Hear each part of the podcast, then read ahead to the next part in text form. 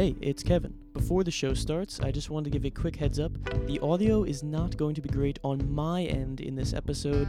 I was struggling with the mic a little bit when this was recorded back in May. So since then, we've been stockpiling episodes and getting better and better at this every single week. Uh, but this one is really great, especially a new segment we introduce. So stay tuned. We have a great episode, and just please pardon the audio difficulties that get better and better as the show goes on and more and more episodes get released. So thanks and enjoy the episode.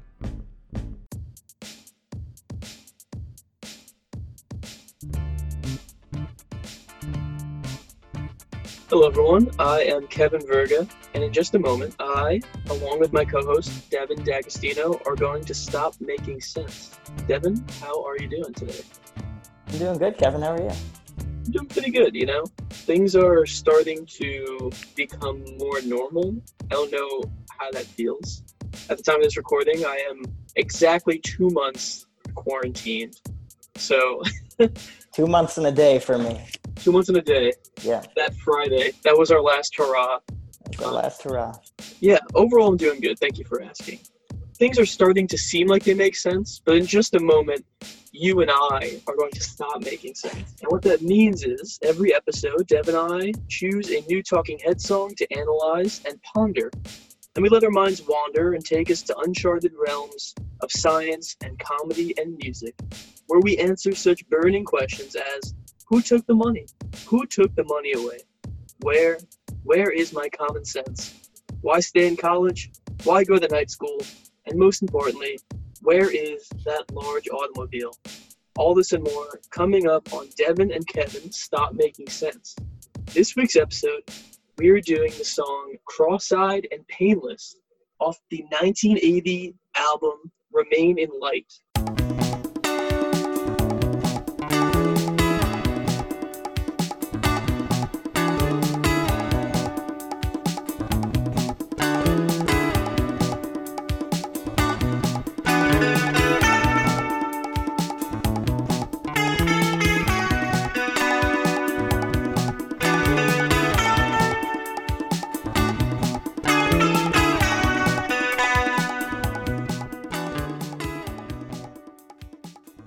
The album is often regarded as one of the Talking Heads' best. It's a very odd. Like a magnum opus almost. Yeah, yeah, that's a good way to put it. It's not a normal album. It doesn't. It's very unique, even for the Talking Heads. A lot of people feel it's the most solid and conceptually consistent. Some of the you know, most well-known songs off that album are "Born Under Punches," "The Great Curve." Of course, one of the most popular Talking Heads songs is "Once in a Lifetime," and of course the song we're doing this week, which is "Cross-eyed and Painless." Devin, what are your impressions or memories associated with the album? It's interesting because, like, my experience with the Talking Heads is I didn't really listen album by album, but it was just something my dad listened to. CDs, but he would cycle them in and out, so I wouldn't really associate them with the album. But Once in a Lifetime, Born Under Punches, and Cross Eyed and Painless are like the three songs on this album I grew up with. I mean, that's really great because it really fascinates me when people have such an intense connection to a band, a lot of songs that span over their whole career, but don't really have an association with an album. They just took it in in different ways. Like you said, the CDs were everywhere. Maybe you had this at this point when you were young on iPods, and you know, it's just on whatever came up, came up. Because when I was young, I like worked really hard to be like, oh, which song is on which album? And I've tried to like remember full albums this like kind of started with the Beatles, which is on the Help album. What's every song on Sgt. Pepper's? You can tell I was neurotic at a very young age. uh, we kind of have different backgrounds. This is you at a young age, and this is me kind of just finding it now at, at 23 years old. Yeah, and I honestly have a much new appreciation for it because you said it's a hard to grasp album, and it is. It's, I mean, we've said it with every album. It's like the Talking Heads reinvents themselves, but this one especially. Um, they're working with Brian Eno, who was a music producer who's been at the head of like every major music movement in the 70s and 80s but they were taking influence and this is something i only came to appreciate later on like we were talking about before i grew up with cross-eyed and painless but i have a whole new interpretation of it now that i found out that this album as a whole was drawing on the music of Fela Kuti. So Fela mm. Kuti ended up being a musician I studied in class and I really appreciated and liked his music. It's cool to hear that and you can definitely hear the influences of it. And there's also a B-side Fela beat or Fela rhythm, where they basically make a song in the style of Fela Kuti. Could you um, could you maybe go into who Fela Kuti is? Yeah, so Fela Kuti was a Nigerian musician, um, led the Afrobeat music. He was a pioneer in the genre. He was also a human rights activist, fighting against mainly some of the negative things the Nigerian military at the time was using, uh, or some of the negative tactics they were using at the time. I know his mother was actually killed by the military. He wrote a song by that. Something I've found is is every album leading up to this one, and even ones coming after it, I found it hard to think who is influencing Talking Heads, who are they listening to, and then saying, okay, I kind of want to make music like that.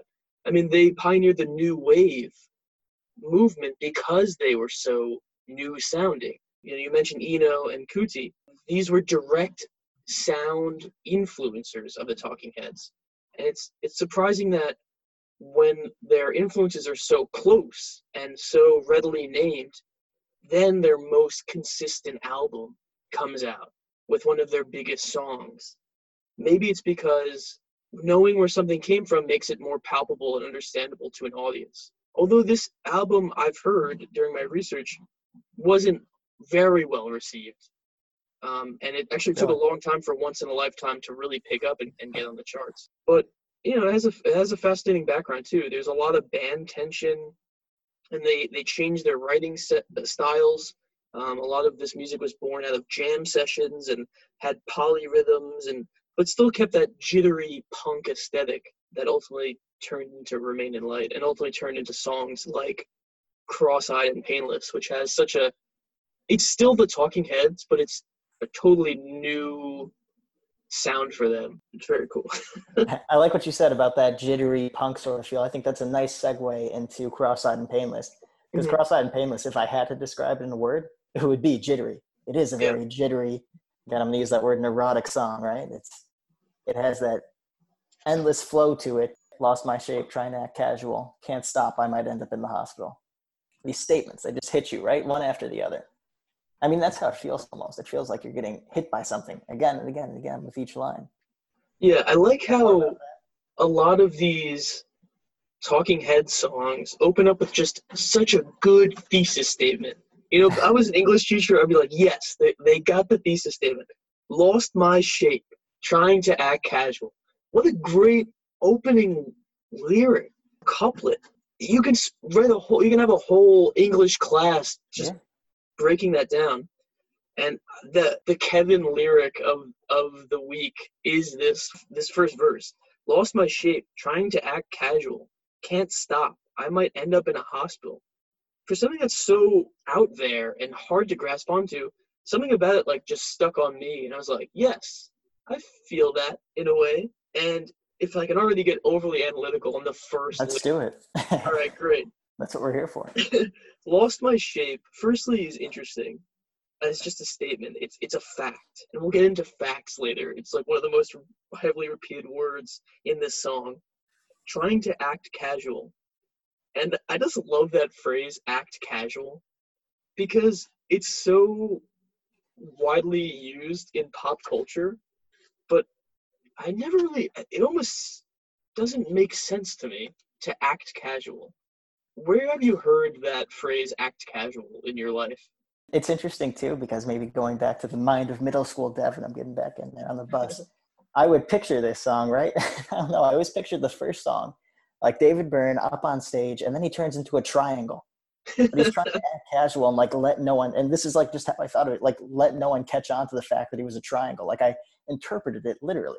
You know, I'm a middle schooler. I'm not thinking deeply about the lines as I would think with the song, it would be like almost a game. I would try to change with each line him into a different shape. So like I would be oh. picturing the performance in my head, and each time.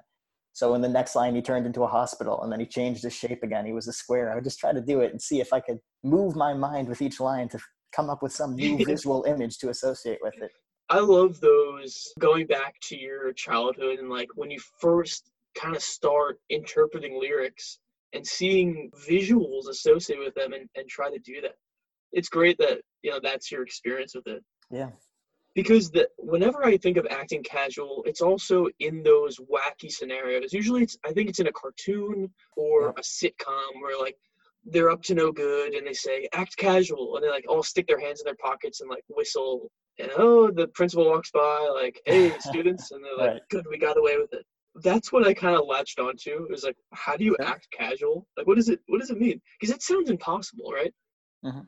the word casual or at least acting casual is a oxymoron. It's impossible because something that's occurring by chance you can't force that and you can't act casual which is why the characters in the sitcom inevitably get caught for whatever they're doing wrong because you can't act casual but then i'm looking into these words looking into these words on Web- webster's dictionary and looking up word meanings and then i start coming across words that come from casual like casualty mm-hmm. and then I was thinking, what would a casual casualty be? Is that a death that happens by chance? Or is that someone dying nonchalantly? You know, like, oh, I'm dead, but, you know, no big deal. I mean, it happens to Right, everyone. right. and the other thing too is like when someone says, "Oh, you know, it's casual dress." There's nothing more stressful than someone telling you it's casual dress, whether it be business casual or casual. What is casual? I'm Yes. totally there with you. What the hell does that mean? What the heck does that mean? And Casual Friday is not happening by chance. You schedule it, Yeah. and everyone shows up, and it's it's almost like the boss says, "You decide what you think casual is," and it's maybe that's the chance. The informality of it all is that you get to decide how you dress that day, but it's so it's still not. If we're going off the formal term of casual, it's Mhm. not casual. But then I thought of someone dying nonchalantly and imagining that maybe a, a triangle man that just got. There we go. and then I'm like, can you act chalant?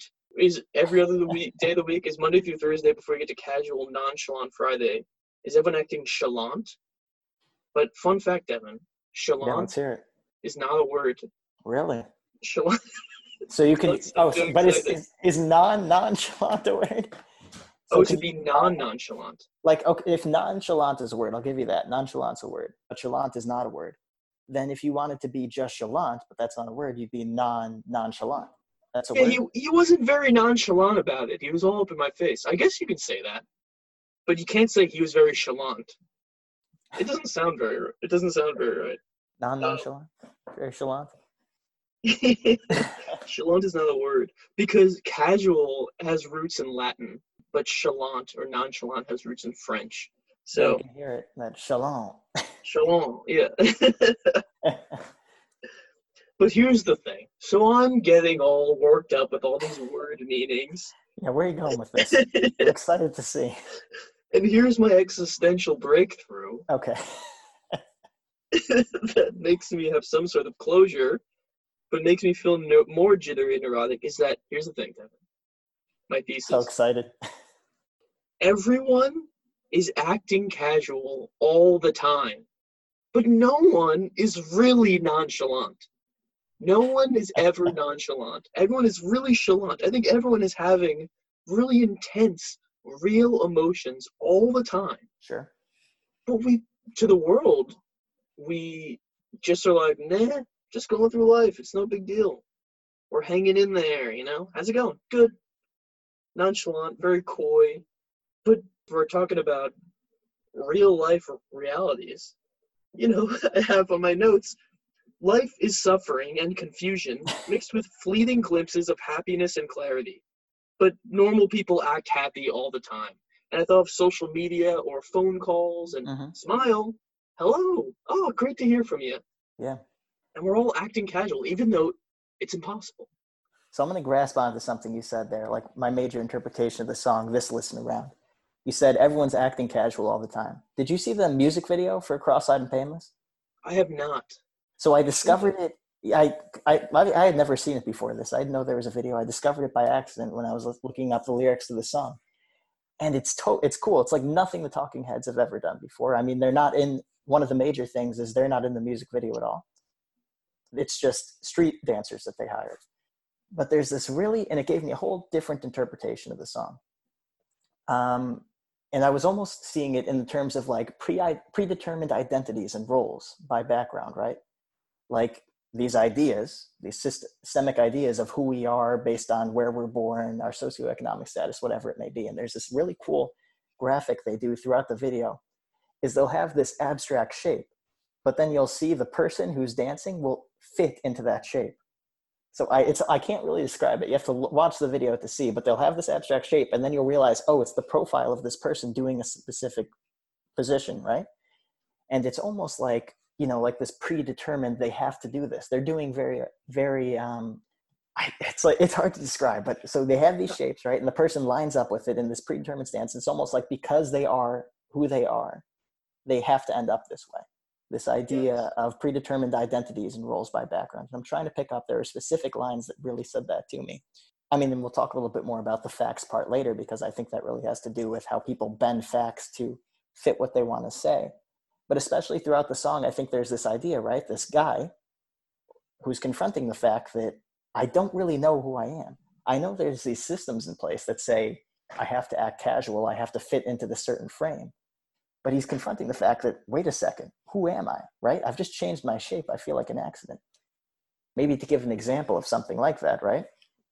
So your parents are both teachers and you believe that you have to be a teacher too because that's the model you were born into but then one day you wake up and you say no i want to be a musician right and then you're suddenly in this weird state where you have to go against these parts of your identity that they thought you thought were central to you but aren't am i making sense here uh, you stop making sense. No, no, no. I totally. Right. We're like we're right where I always want to be in conversations where we feel like we're on the cusp of some connection, but we're right. like, but there's there's that missing link, and I think that's what's so exciting is I, I feel that and I, I hear that in the in the music, this almost predeterminism that yeah. comes from the music video. That like, oh, what is this abstract shape? Oh, it's almost this person's dancing destiny. Mm-hmm. Eventually, they'll fit into this shape, and if they lose their shape, like David Byrne sings, they feel like an accident. They might end up in a hospital. It's not what's going according to plan. You're mm-hmm. outside the realm of what's expected. Exactly. And I think that when that happens, there's this internal struggle of like, what do I do? But then there's also the external of the onlookers. And I think towards the end of the first verse, transferring into the chorus, if what I'm picturing, talking about what's in my mind, right. The first few verses, it's all personal pronouns. I lost my shape. I can't stop. I might end up in the hospital. Last line. They are back to explain their experience. That's good, yeah. And then into the chorus, multiple voices. In the live version and even in the studio version, female voices, different speakers saying, Isn't it weird? Looks too obscure to me. Wasting away. That was their policy. And it I hear like almost it sounds like a siren song or almost female Roman gods, you know, like coming down, or maybe some powerful oligarchy coming in and or on looking on this weird, out of shape person, observing how weird and obscure they are because they're mm-hmm. not fitting into their predetermined teacher uh, way, almost like it's the giver where they're given their their jobs. I mean, exactly, and that line helped me out a lot. I think they're back to explain the experience, and yeah, I mean, you know, depending on where you're born, what family you're born into, there's all these things, there's all these predetermined characteristics of who we are, right? Someone else is explaining our experience. Well, if you were born in this neighborhood, then you're going to be very successful. This is a rich neighborhood, right? You're going to have a great life, yada, yada, yada. They're explaining your experience just by other people are explaining the experience, and the person's confronting that and saying, No, I don't have to fit into these predetermined characteristics or these predetermined traits that society may tell me I have to fit into. And that's why he can't act casual anymore because he's almost like, this is what society has framed me to do. This is society wants me to do, but it's not necessarily what I have to do. I can't get the exact words. Am I yeah. making a little more sense now? Yes, yes. Because going into the, you know, we have the second verse where he, he starts talking about pushing Frax in front of him. He's ready to leave, almost like he's ready to leave this constricting hometown. Right. But then we go back into that chorus with the these angelic harmonic voices. It seems like they're talking about the speaker, saying, "There was a line There was a formula that he was supposed to follow. Exactly. Sharp as a knife, but your facts cut a hole in us. Almost like him deviating from the norm hurt them in some Mhm. way. And I feel like maybe, you know, making a more social, broad social observation, talking about a small town or even people like you and me that are trying to forge a career and, and new life out of college in New York City. Parents and people onlooking from our small suburban hometowns are like, had, whether they want to admit it or not, expectations for us. And, you know, almost like trying to act casual is impossible. Trying to meet any expectation ever is never going to happen. Mhm. And it, it almost cuts maybe sometimes your parents like a knife when they say, I don't want to be a teacher, I want to be a musician. It, Right. I'm not, I don't want to live your dream, I want to live mine. Like every sitcom emotional moment, like, no, dad, Right, right. I'm living your dream. Sorry, that got. you- you want to talk about that? I'm okay. I'm okay. All right. Thank you for asking, though. We'll do a bit later. Yeah, we'll do it. we'll work it out in a bit later. Yeah. You're born in the United States. You have to follow this American dream. Pull yourself up by your bootstraps, right? There's this predetermined um, path to your existence. And I think in this song, the person is confronting the fact. Well, I the the American dream. That's what's explaining your experience, right? That's something that's given to you outside.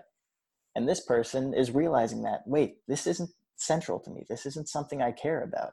And now they can't act casual. They're trying to act casual. They're trying to be like, oh, I still give in to those ideals. I still believe in that. But they can't. And they're bro- breaking away from society. And that's when things are difficult, right? That's why they're changing their shape. They're transforming into something else. But he's feeling like an accident because there's these societal systems that are in place that says you should be this way, or you should believe this, or you should grow up in such a way to do this job. And it leaves us in this very weird state when we break away from that. Yeah, and there's just so many good lyrics that are very esoteric and hard to grab onto, but in some way they explain that experience, even Mhm. if they don't really seem to make much sense. Some of them are, you know, later on in the song, the island of doubt. Something about that is like, yeah, I can picture that in my head. It tastes like medicine. I know that experience. I know what medicine tastes like. Or working in hindsight got the message from the oxygen, making a list, find the cost of opportunity. Things like that. It's almost those lyrics encapsulate how we're feeling right now. Like we're just on the cusp of discovering some deeper meaning or connection.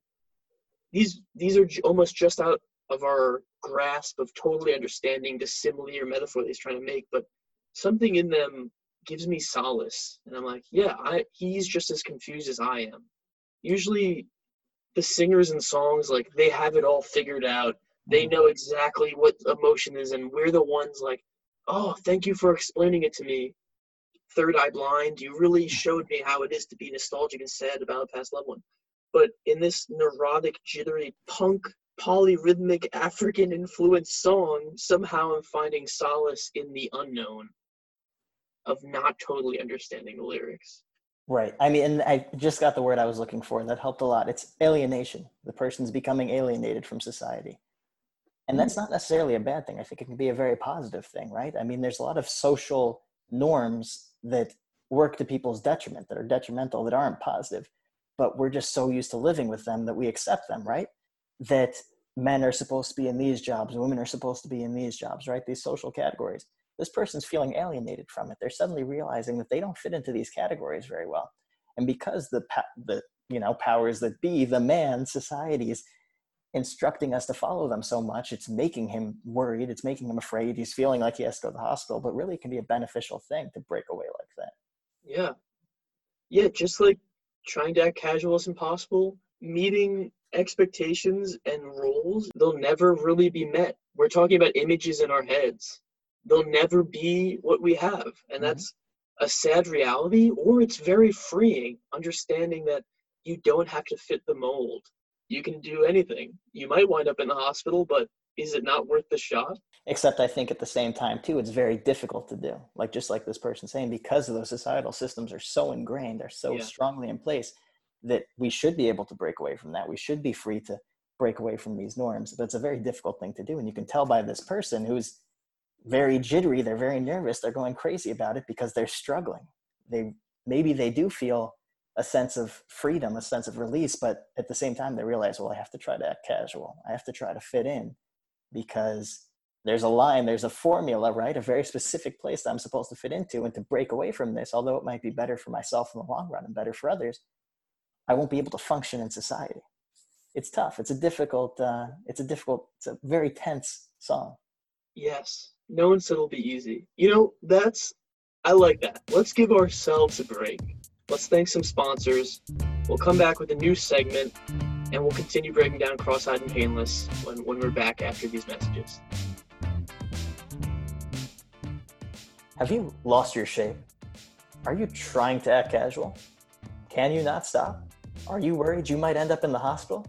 Well, be still waiting no longer and contact Cross and Ida Law Firm.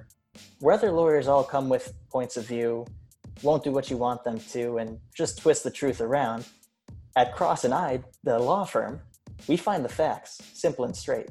We pride ourselves on not being lazy and not being late. Feeling like with your case, there's nothing there, no information left of any kind? We want to explain your experience, regardless if it looks too obscure to thee. After looking for danger signs and getting to the bottom line, we address every case with a formula, and we will be sharp as a knife, making sure your opponent will not cut a hole in your suit. Wasting your time is not our policy. Get off the island of doubt. With Cross and I, the law firm, you will taste the medicine. We don't work by hindsight. We get the message, make a list, and at the cost of opportunity, we are doing it right. Cross and I, the law firm, is not useless in emergencies.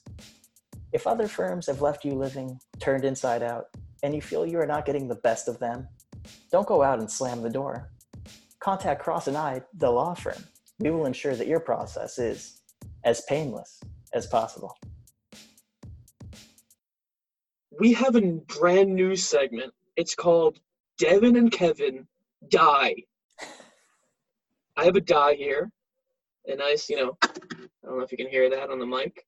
Uh, I have a that roll, and there's three rolls that are gonna set up our bit of the week, um, and we're gonna fall into these characters that I have signed for us. So, first roll is separated into odds or evens. Devin, this week you are odd. Every week, maybe. As always, yeah. But, yeah. Uh, this week I am even. Even Kevin. And that's what they call me. And I'm going to roll. And then I have six characters that we're going to roll for. So, first roll five. So, Devin, your odds, we're, we're going to roll for you on the character here. Okay. Roll again. Another five. You are someone who is waiting for something. All right. Gotcha. Get into that character while I roll for myself. Which character will I be? We got we got another five. I did not Oh, see this coming. We're both waiting for something. Waiting for something. I've got it. okay, and now I have six events. This will be the final roll. A four. Uh, one of us is taking medicine. So one of us took medicine. We're both waiting for something. Gotcha.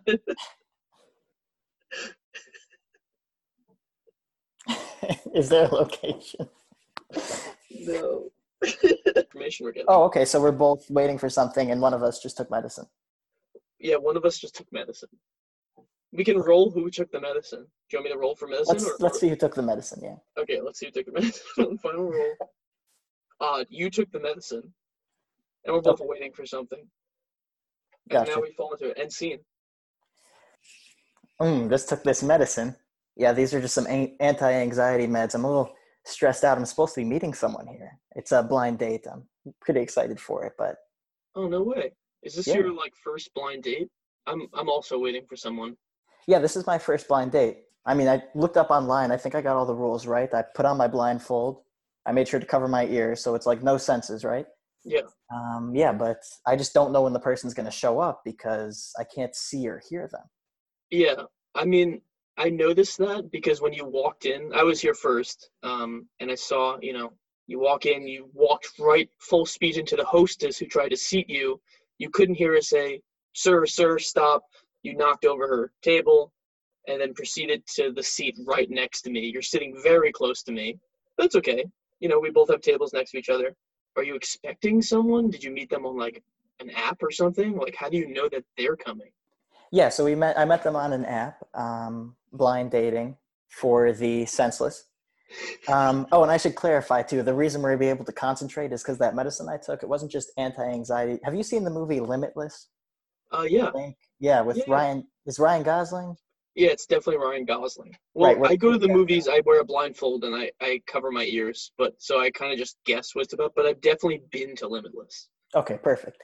Um, yeah, so that anti-anxiety medicine is actually a pill that allows me to use 100% of my brain. So we're Yeah. speaking telepathically right now.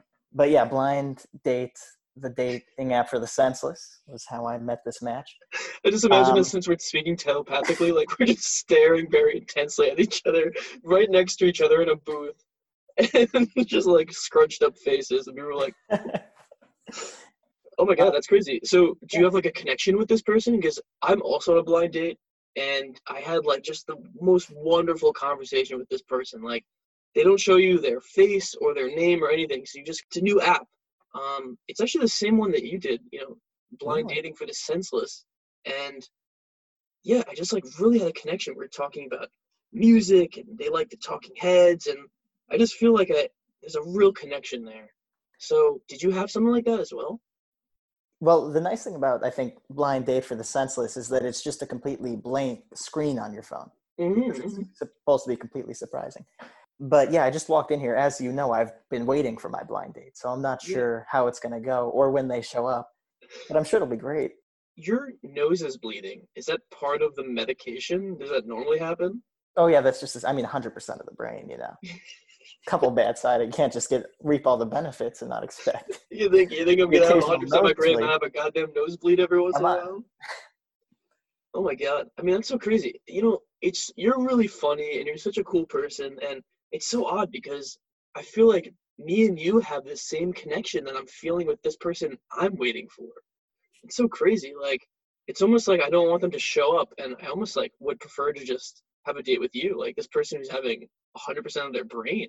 That seems a lot cooler than whoever whoever chump I'm waiting for. I mean, that's kind of crazy. I mean, it's a gift and a curse. Using 100% of your brain. The nosebleeds are obviously part of the curse. yeah, it's getting worse. I can't feel it again, the senseless part of it. But the tel- the, the telepathy, tele- tel- you also have one of the side effects too is you can't. It's hard You to get stutter. words out. You You stutter stutter more when you're using 100% Mhm. of your brain. Mhm. Wow. because so many things are going on at once. I can't actually remember why I came into this restaurant. well, you're waiting for someone. You're waiting. Oh yeah, yeah, what? my blind Oh my- date. Oh my god! Wait. Wait, I, I I am waiting. Oh yeah, me too. waiting. Are, you sound so familiar. Could it be that we're waiting for each other? Wait, are you are you Derek? I am Derek. Well, I used to be Derek until I got 100% of my brain and I became X324. Why? Oh my god, you're Elon Musk's kid. That's amazing. Elon Musk's kid. Elon Musk's kid. I actually started Blind Date, the app, and we are you're now on a date with me, Elon Musk's, Musk's kid. The, the I'm sorry, up. speech. Those were, sir, sir, your hand is fully grasped on the candle in the middle of the table. Your hand is is bleeding, sir, and so is your nose. Do you need to go to the hospital? no, just a side effect. Don't worry. Not a problem. Oh my god! When you can use 100% of your brain. you're sweating profusely, sir. People are like leaving the restaurant. I, I'm sorry. I think I'm gonna have to ask you to leave. Can you please go? I levitate out using my Oh my god. 100% brain. Oh, oh god. yeah, that's just me by myself. God, they were so hot. That was crazy. Probably was the candle that was in my hand that was so hot. yeah. But Let me say that. All right, I think that was a pretty successful first round of Ke- Devin and Kevin die. was interesting. Yeah. I wasn't expecting us to get the same number, but I like that we were both waiting. It worked, yeah. It seemed like you only got less functional when you took this 100% of your brain pill. You didn't get any more functional. So when I was good. able to access 100% of my brain, I accessed parts of the brain I didn't know, like my brain weather forecaster. yeah, and he was, I was sort of having a conversation with him at the same time. We were arguing over the endless cycle of brain weather casting. But yeah. oh, that was funny. In real life, coming back to real life, to ground ourselves. Today is May 14th, 2020. Also, just want to add, happy birthday, David Byrne. May 14th, David's birthday. David no Byrne's way. Remember, this Happy birthday, David If Byrne. you're listening. Happy birthday, my dad Happy My birthday, dad. Dad. Wow. and David Byrne. Um, it's pretty amazing. It's almost like rolling the number five on a die twice and having the same situation. Both musicians, both equally is great. Um, that's for sure. Uh, so we were talking before we started recording. Me and Devin, um, we have normal conversations as well as two humans, and uh, we were talking about how it's um, just about exactly two months of quarantine for both of us. Uh, Devin, if I can spoil the surprise, you in two days are graduating college, um, class of 2020. How does that feel? How, how you doing? I mean, it's a strange time. It's a strange time to graduate because I'm about to graduate college, but I'm in my childhood home. You know, I'm recording this podcast from my childhood bed. So it's like this interesting contrast right now. I mean, there's still this excitement. I still have it on my calendar, right? Graduation day.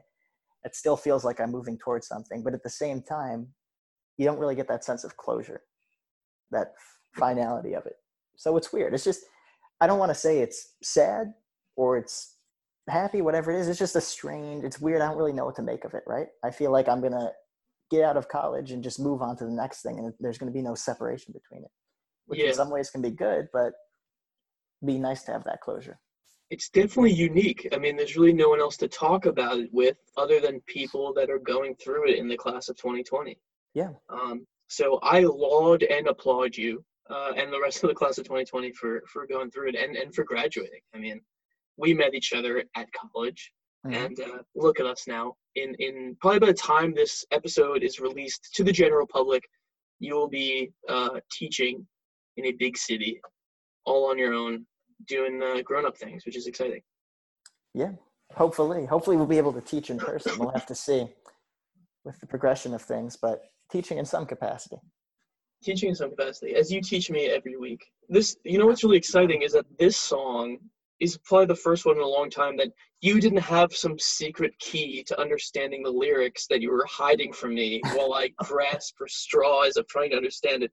You seem both equally confused um, by cross-eyed and painless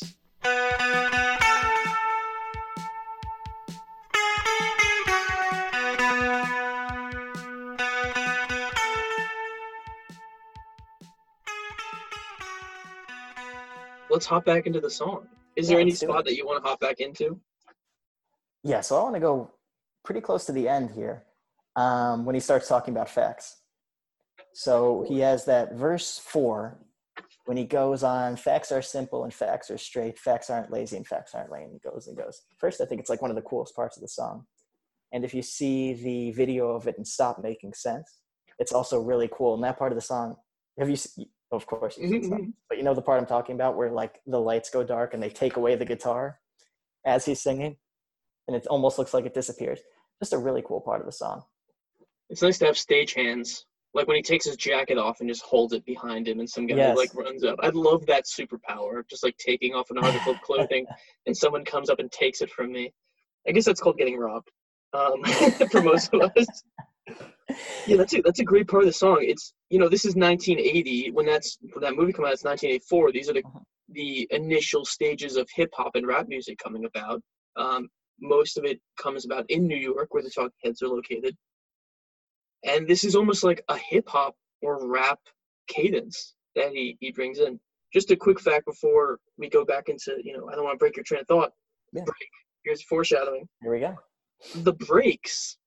These are the breaks. You know that rap song? Like that's like one of the Yeah. first hip hop songs. Um, by Kurtis Blow. And Chris Frantz did the drum beat to that. Hmm. Did you know that? No, I had no just idea. learned that really today. cool. he did the drum beat on like one of the first rap songs that like really laid down the framework of what a bar is and what the rhyme scheme of a of a rap song can be. Granted, that song was very very simple in terms of hip hop. Um, Right. The rhyme scheme that that David Byrne introduces in this song is almost more complicated than the first hip hop song, The Breaks, but I just found that fascinating that I was like, oh, this is almost like a rap song. And then Chris Frantz is almost a, dare I say, a hip hop pioneer of laying down one of the inaugural hip hop beats. No, it is. I mean, I was just looking too at my notes here because I, a big thing in the background of this album is that David Byrne and Brian Eno, who had a major role in developing the earlier albums, both agreed that they wanted to get the rest of the band more involved. And I think he talked about a little bit of like the tension between the band members. So I think that definitely has to do with the fact that Chris Frantz probably had more of a voice in this album, so he could incorporate yeah. some of those things into it, some of those things he was trying with other bands. So that's very cool. I had no idea about that. Um, but yeah, I just want to talk about facts, and it's interesting that you said 1982 because 1980 space two as well. nice.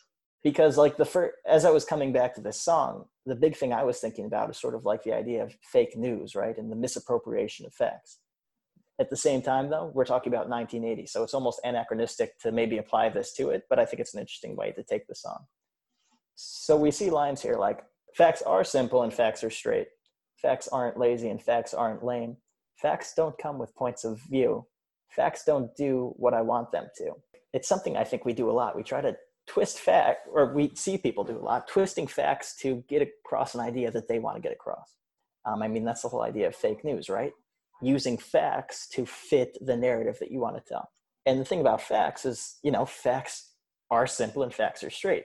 A fact itself should be something that's consistent with objective reality. In science, it's something that we, it's repeatable and through careful observation. In history, it's something that actually happened. But we're living in this really strange time now, and it's especially rampant in the time of coronavirus and news about COVID 19. Mm-hmm. Facts no longer need to be grounded in reality I was thinking about these ideas and I came across this article on wired.com. It was just posted today actually. Why is so is Facebook so afraid of checking facts? I think it's a pretty well known thing that Facebook there's a lot of f- false news that goes around on Facebook. And Facebook has come out in defense of that and they say that they're not going to they don't want to check facts. They refer to something called the backfire effect. It was really early in the 2010s. And basically, the idea behind the backfire effect is that when our beliefs are challenged by contradictory facts, they actually get stronger. So it's like mm-hmm. the opposite of what we'd expect. So if you're saying something and then I show you a fact that says the opposite, then that makes you more, um, that makes you believe the facts that you, or makes you believe your opinion more. I mean, from a sort of conceptual standpoint, that makes sense, right? Or experiential standpoint, when our beliefs are threatened, we sometimes do turn to our own beliefs. However, this idea of a backfire effect, right, exposing people to opposite perspectives deepens polarization, has actually been proven to be false. Like it's not repli- replicable in science. There were a couple articles in the early 2010s when they first found this paradigm, but studies that have tried to replicate it haven't found that to be the effect. I mean, the vast majority of cases shows that when people are exposed to facts or exposed to fact checking services and are exposed to factually accurate information, even when it's opposite to their beliefs, they're actually more likely to change their belief. It's almost counterintuitive though too, and I'd like to hear about a little bit about like your experience with this and your ideas on it. I mean, like if you see information that's contradictory to things you believe in, you become more steady in your beliefs, or you're more willing to accept that. At first, I was leaning towards the side as, oh yeah, um, I was thinking of like you know confirmation bias we hear a lot when we look for instances, the fact that we subconsciously look for news and look for things that support our beliefs rather than exposing ourselves to new ideas. But studies show, and I think it's true, that when we're shown that something is false and something is wrong, we don't believe that. We're, we start to believe those facts. I got one word for you, Devin. Go for it. Pluto. Pluto is not a planet, and uh, that's the fact. How do you feel about that? Is Pluto a planet? That's interesting, right? Because I'm a dinosaur guy, uh-huh. as we all know. Dinosaurs. Brontosaurus what isn't a dinosaur. What? Brontosaurus isn't a dinosaur. So yes, it is. Let's do a little history. I'll try to make this quick. Reel me back in before I rattle off too much. Okay, but okay. Brontosaurus, another dinosaur, another long necked dinosaur, sauropod, Apatosaurus, right?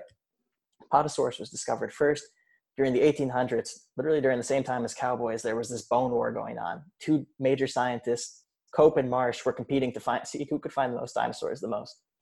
One point, can't remember who it was, Cope or Marsh, had the dinosaur body, had another dinosaur head over here, put them together and said, Look, I've discovered Brontosaurus.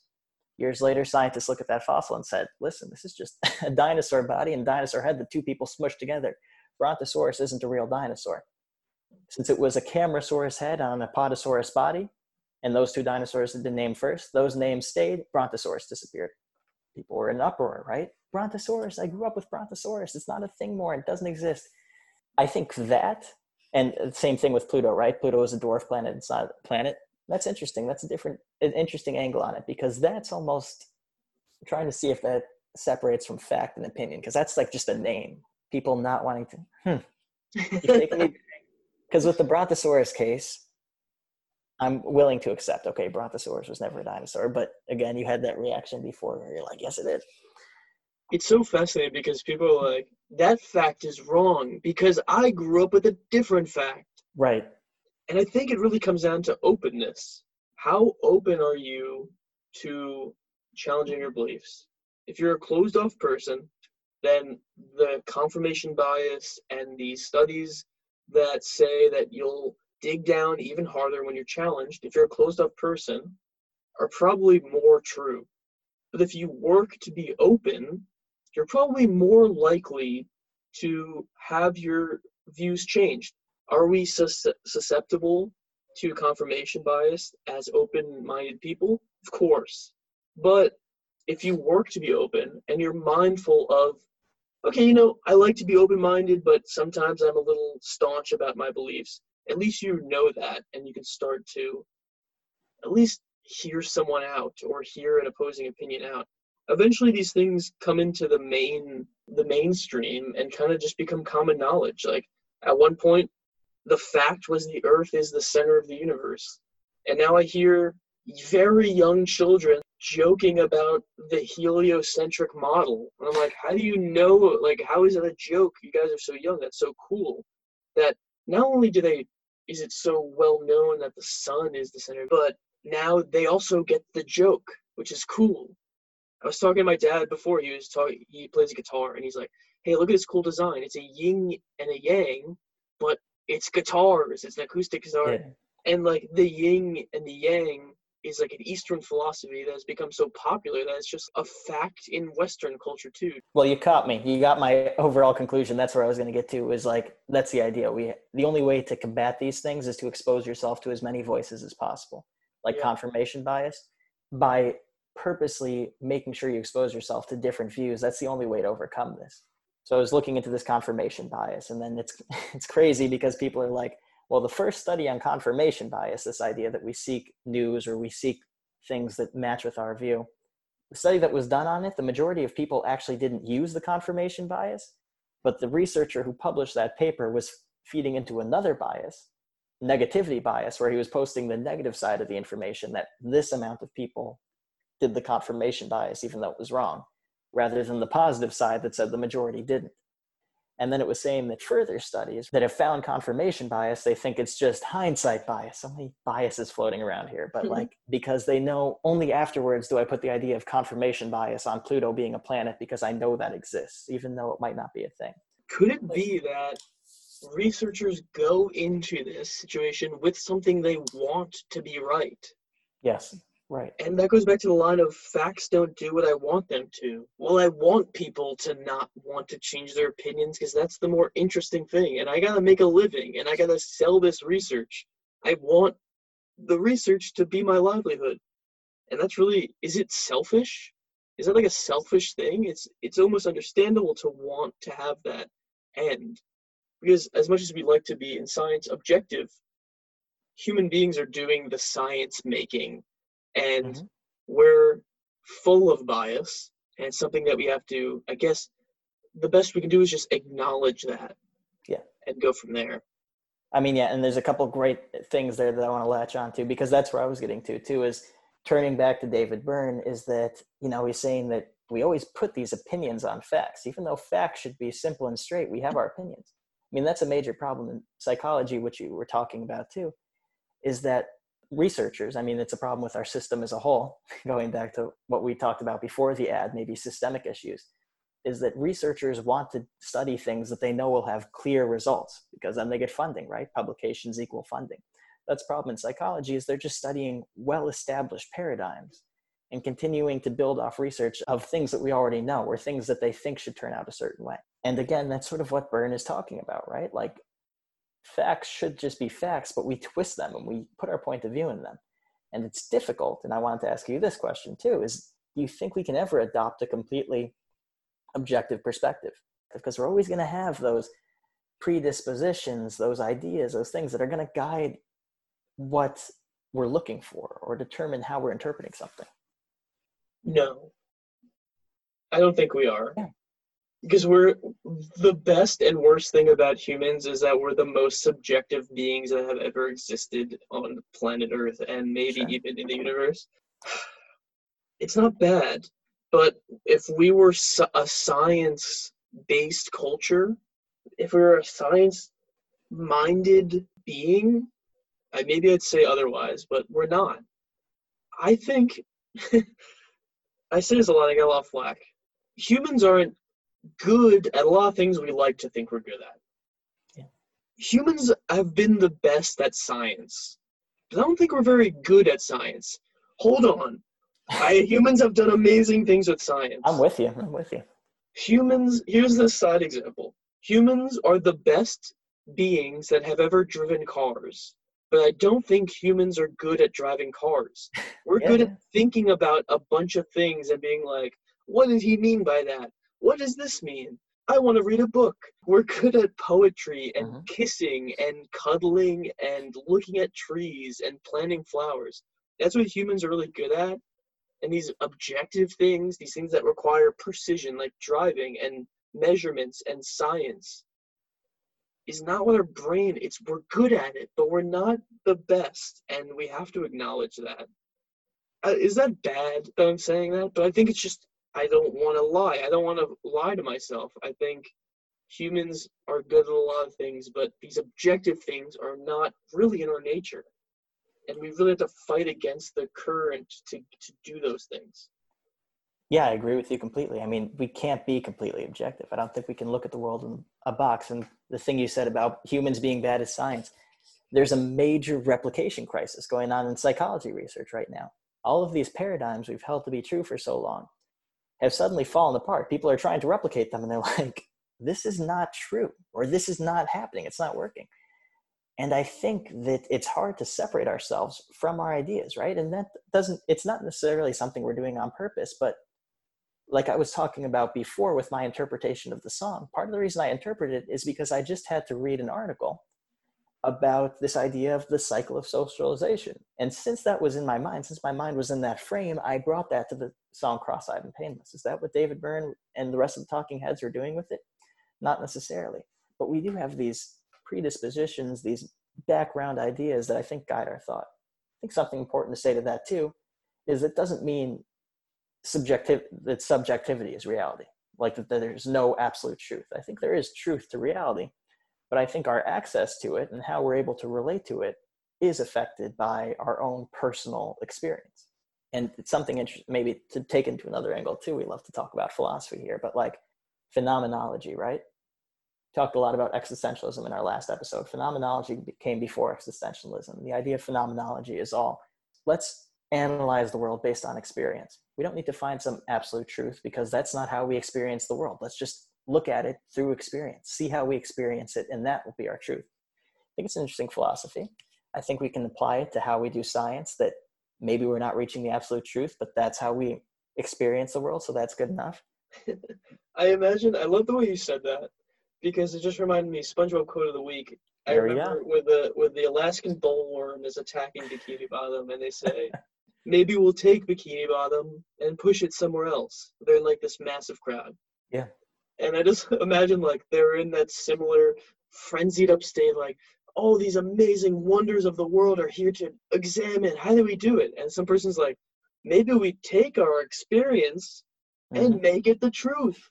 And someone's like, hey, I kind of like that. That sounds kind of nice. Like, whatever I see is right. All right, I like that. It's almost like JFK in his speech about Okay. going to the moon. We don't do these things because they're easy, but because they are hard. And it is Mhm. almost against human nature to be scientists.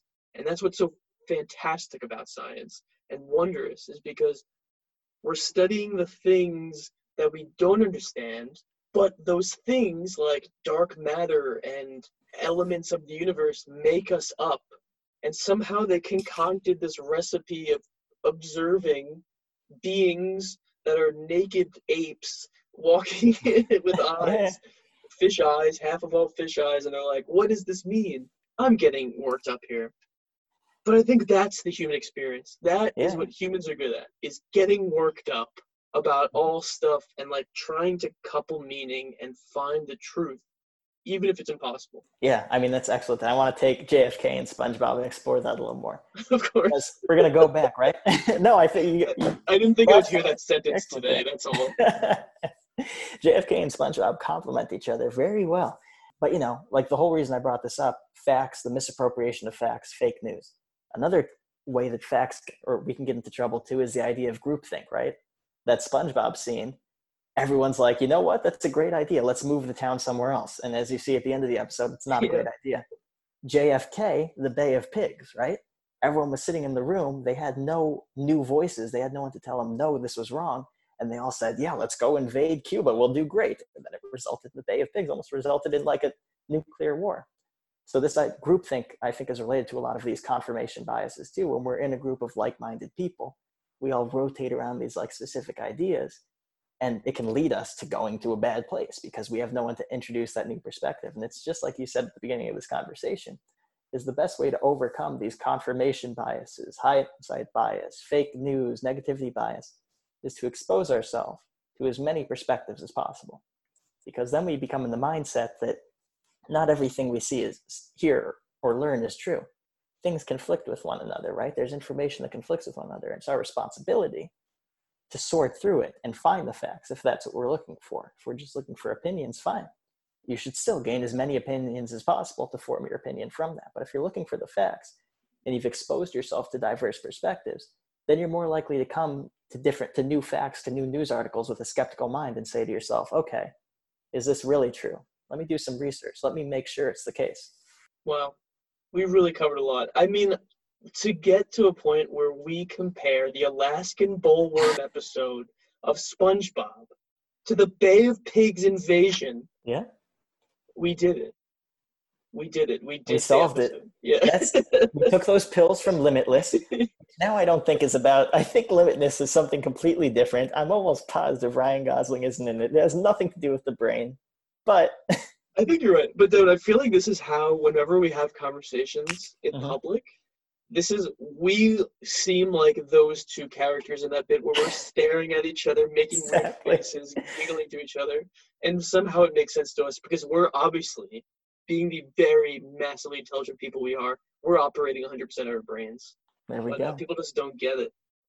actually we're all fun fact from the neuroscience major we're all constantly operate well you have access to 100% of your brain at one time different areas of your brain are activating with different behaviors whatever it may be on this t- on today's segment of devin ruin some kind of fun movie or piece of knowledge um, yeah you have 100% access of your brains That's good to But- know. whatever Uh, while we're talking about the brain, I just gotta give a shout out to the the song "Here" off of Mhm. American Utopia, because there's so many great lines about the brain. Maybe we'll do that that, that song soon. yeah yeah Oh God, I if I start talking about it, I'll.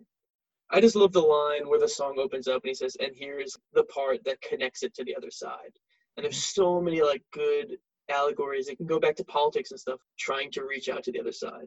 I can't wait to talk about because that's the corpus callosum. These patients who had their corpus callosum split to stop seizures and was like they had two separate consciousnesses. That's going to be a great episode. Oh my God, Listeners, there's a bit Look forward to that. That is a bit.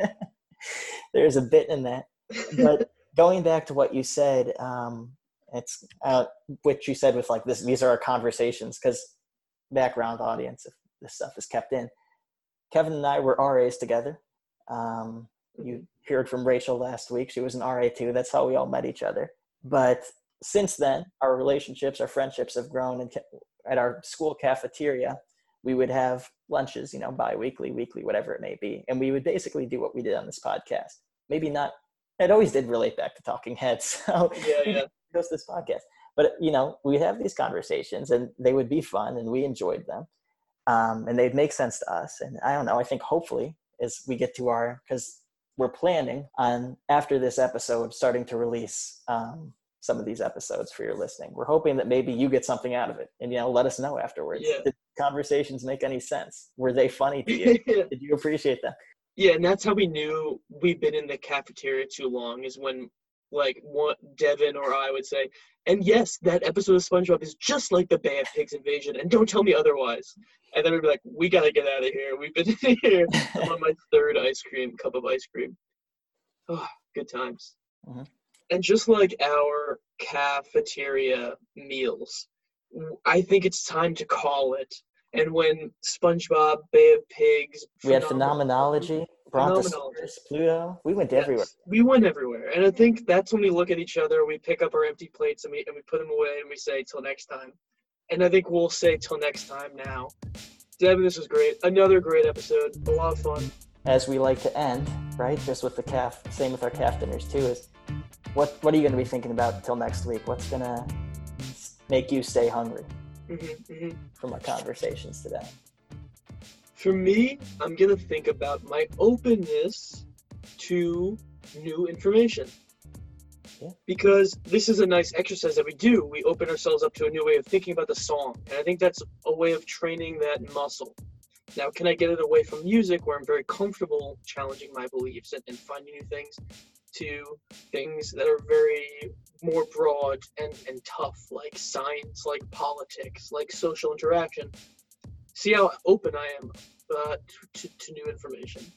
And uh, so thank you for introducing that to me and, and bringing new information to my life every week. Uh, so that's what's going to keep me hungry. What about you? Similarly, trying to expose myself to new perspectives. Exactly. Um, I think that in the past I've taken just on my own analysis like a psychological or a philosophical angle, but there's so many different ways to go into it. And I like that you always bring us back to the music, right? Looking at the music itself, the inspiration for it, the instrumentation, the lyrics. I want to try, just like you said, expose myself to those new voices, those new perspectives, and try to adopt them, right? I think even more than listening to other people is being able to actively listen, say back to them, this is what you're saying. So, again, going to information the same way, actively engaging with information, adopting those new perspectives, and trying to interpret things in new and productive ways, as I think we do here. So, yeah, thanks so much, Kev. Fantastic. I mean, what better way to end that but trying to be two better people? Devin, always a pleasure. Thank you for listening. Uh, as always, this is Devin and Kevin. Stop making sense. We'll see you next time. Stop making sense.